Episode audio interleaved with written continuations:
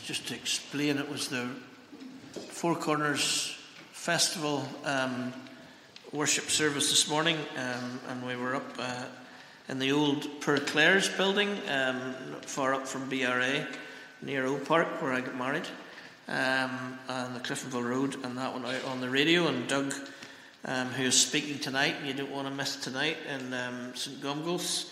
Um, was speaking this morning on the same passage that I have to speak on now. You don't want that.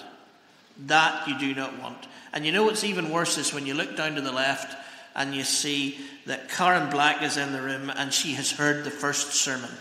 So uh, even more pressure, Karen, eh? But it's the lectionary that Doug was reading from, and so will I attempt to.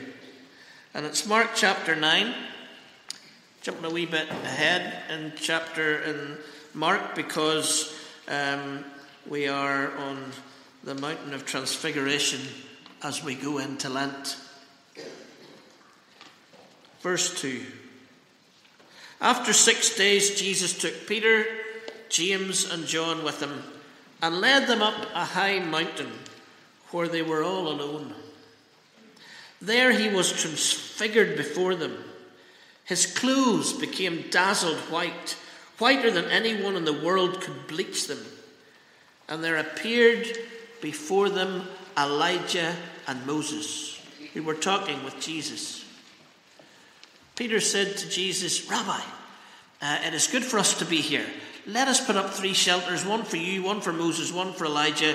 He did not know what to say, they were so frightened. Then a cloud appeared and covered them. And a voice came from the cloud This is my son, whom I love.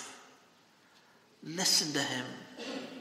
Suddenly, when they looked around, they no longer saw anyone with them except Jesus.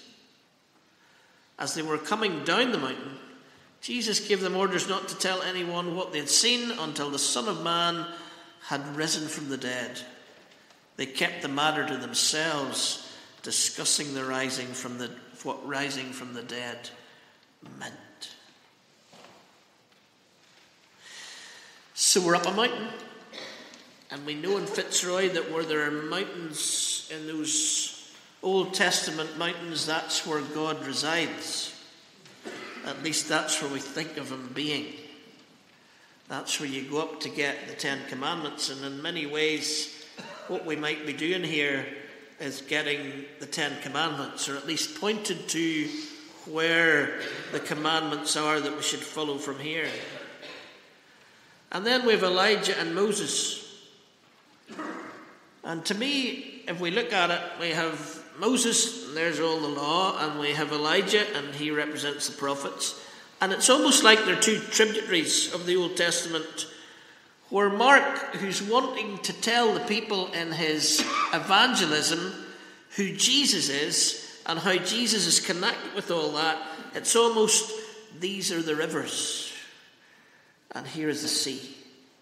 Jesus coming out of these two tributaries of the law and the prophets. To be the one that we hear again, because don't forget, in the baptism we heard it. This is my son here again, we hear this voice This is my son whom I love. Listen to him. Listen to him. We're in discipleship again. The Ten Commandments, they come down the mountain to try and apply. We're coming down the mountain to try and follow the words and the ways of Jesus, the Son, whom God loves. Listen to him. It's apocalyptic. And we've done the Nick Cave thing every week, and he sees it as that speedy, fast apocalyptic. So I needed to know what apocalyptic was. And I've read that in the Bible, an apocalypse is what happens when someone is exposed to the transcendent reality of God's perspective. That's what they were getting right here. This wasn't your everyday experience. This was an apocalyptic showing revelation of who Jesus is. An apocalypse is a confrontation with the divine so intense that it transforms how a person views everything. Doug in a sermon said this We call these moments mountaintop experiences. The Orkney poet Edwin Muir, in his poem of the Transfiguration, talks of our being given back the world, clear and unfallen. This is a moment in which we see the unseeable glory of the life behind and beyond. In Dante's words, the love which fires the sun and all the stars. These three disciples are having this experience of apocalypse where they could see the glory. And it didn't take me long to get to there's something else we've got to realize here that Peter had to realize at some stage that these disciples have seen this glory and they want the shelters. You can imagine the places were closest to Jesus. We want to stay for a long, long time. But they were going to have to come back down the mountain. Appropriately, into Lent for us today. And that there's this apocalyptic praxis that's happening.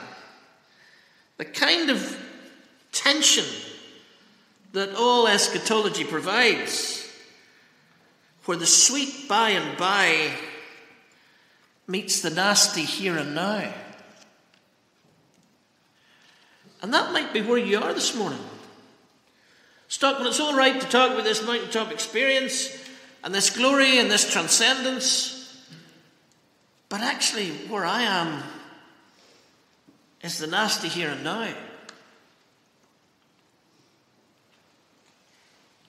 But maybe an apocalyptic vision, like Mark records here, is a revelation designed to buttress our discipleship, to keep it from slipping up when glory looks so much sweeter and failure so much more likely.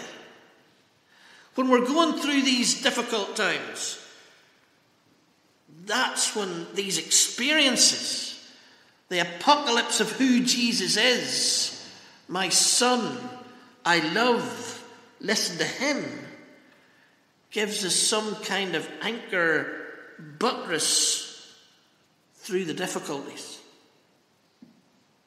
It might be that we all need a true vision of God's purpose in Jesus and a brief command to go and listen to Him, and then once you do it, you're in it, the realm of apocalyptic praxis. I read somewhere this week but couldn't work out where, and I've googled it to death and I can't find it again apocalyptic praxis. There's no way I'm getting through the sermon on the second Sunday of Four Corners without mentioning Four Corners. At least, if it's any kind of a good festival, there's bound to be something happened this week that was good. The line came out of Blue Lights, the two guys who come up with the idea of Blue Lights, that uh, BBC cop drama set in Belfast. They were astonishing. And it'll be online. Go and listen to what they're trying to do with their storylines in Belfast and how they put them together and uh, all kinds of other things. But they, I can't remember which one of them said it, that they live between idealism and pragmatism. As they said, all police stations do, as all nations do, as we all do. We live between idealism and pragmatism. So the story and Blue Lights that they then put up on the screen behind us was the one where Grace, and we just didn't quite get into that, but yeah, Grace is Grace for good reason. Um, and Grace, if you haven't seen the programme, you need to go and, and watch it. But um, Grace, uh, the, the, the, the, series follows new recruits into the PSNI. And Grace is a little bit different in that she was a social worker and she's 40. Um, and she's joining a bit later. And she's out, she's been, I think Stevie's her guy.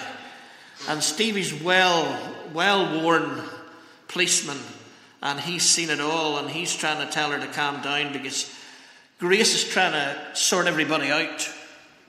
She's trying to do more than just police. She's wanting the police be a social worker and almost be a pastoral care assistant to all these people in the West Belfast where it was set. Um, and Stevie's driving the car and he's saying, What did you do before this? And she has to admit, Ah, you're a social worker. He said, You know, you've got to catch on that after time, all those dreams are not going to happen, and you just got to be able to do what you can do, and you don't want to go further than that. But grace wants to go further than that. Because grace is grace. And she's got an idealism. But to be fair, they need a pragmatism too. So, unfortunately, if you were there on Wednesday night, you're going to have to park your car the right way round for a police car. Because Declan uh, has told us, well, Adam said that Declan spends his week in Marks and Spencer's on the Lisburn Road seeing whether people drive in or reverse in. Because you don't want to drive in to a cul de sac in certain parts of Belfast. You've got to drive in, like I actually did this morning for the radio service. I reversed in because I needed out quickly to get here. You have an idealism that's happening, but your idealism has to be met with pragmatism, apocalyptic praxis. Because we are living in the tension of the by and by and the nasty here and now. So, how do we live that? Well, the disciples had to come down the mountain to do that. We go into Lent this week, and there is an Ash Wednesday service ecumenical that we've almost forgotten about because there's a Four Corners Festival on. And on Wednesday evening, and I wish I could tell you the time, I think it's 7 o'clock. 7 o'clock, thank you, Miley. Um, uh, up, uh, up the Shankill Road um, in uh, St. something. Sorry about this. Um, there is an ash, an ashing service at ecumenical. And that's important because we realize at that who we are and what we are. That, yeah, we've this idealism. Yeah, we've had moments when we've seen God so clearly. Yeah, we believe in this God, apocalyptic, God's Son. He's well pleased, He loves Him. Listen to me. But we're going to have to go through times when it will be very pragmatic. But will we get through stronger? Now, you'd love to say, if you go forward a wee bit, you'll see that Peter did. And I don't know what it's going to be like in the sweet by and by, but if you were allowed to go to a seminar at the Four Corners of Heaven Festival, and Peter was talking about his life and ministry, I would want to be asking from the floor, how did you get through Mark chapter 9 and then all that stuff around, I don't know who he is, or I'm going back to the fishing?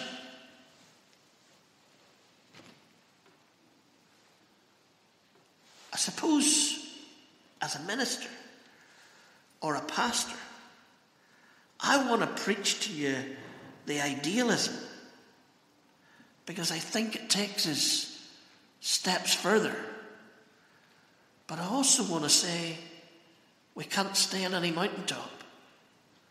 We've got to get back down the mountain towards Jerusalem, towards the cross, and experience that apocalyptic praxis. Idealism and pragmatism. And that's the tension we work this stuff out in. But the starting point is a transfigured Christ. Who God says again, My Son whom I love. And then the key words listen to him.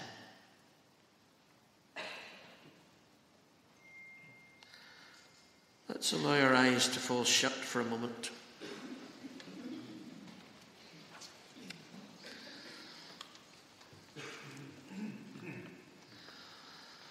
Let me read from another night at the festival. Many of you will know it.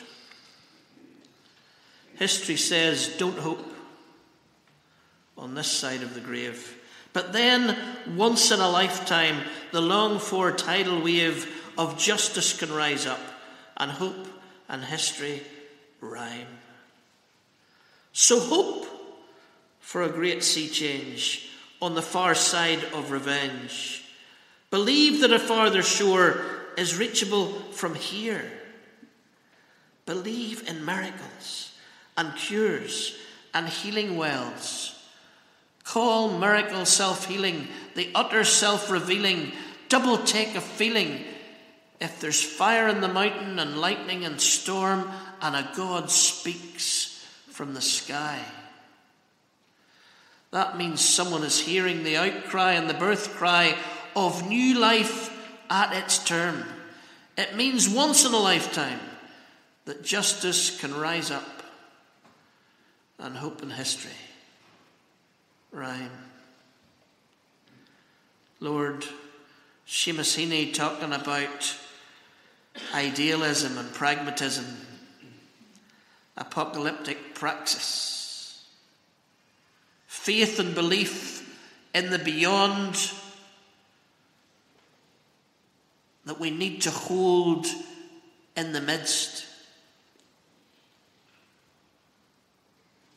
May we learn how to live in that tension.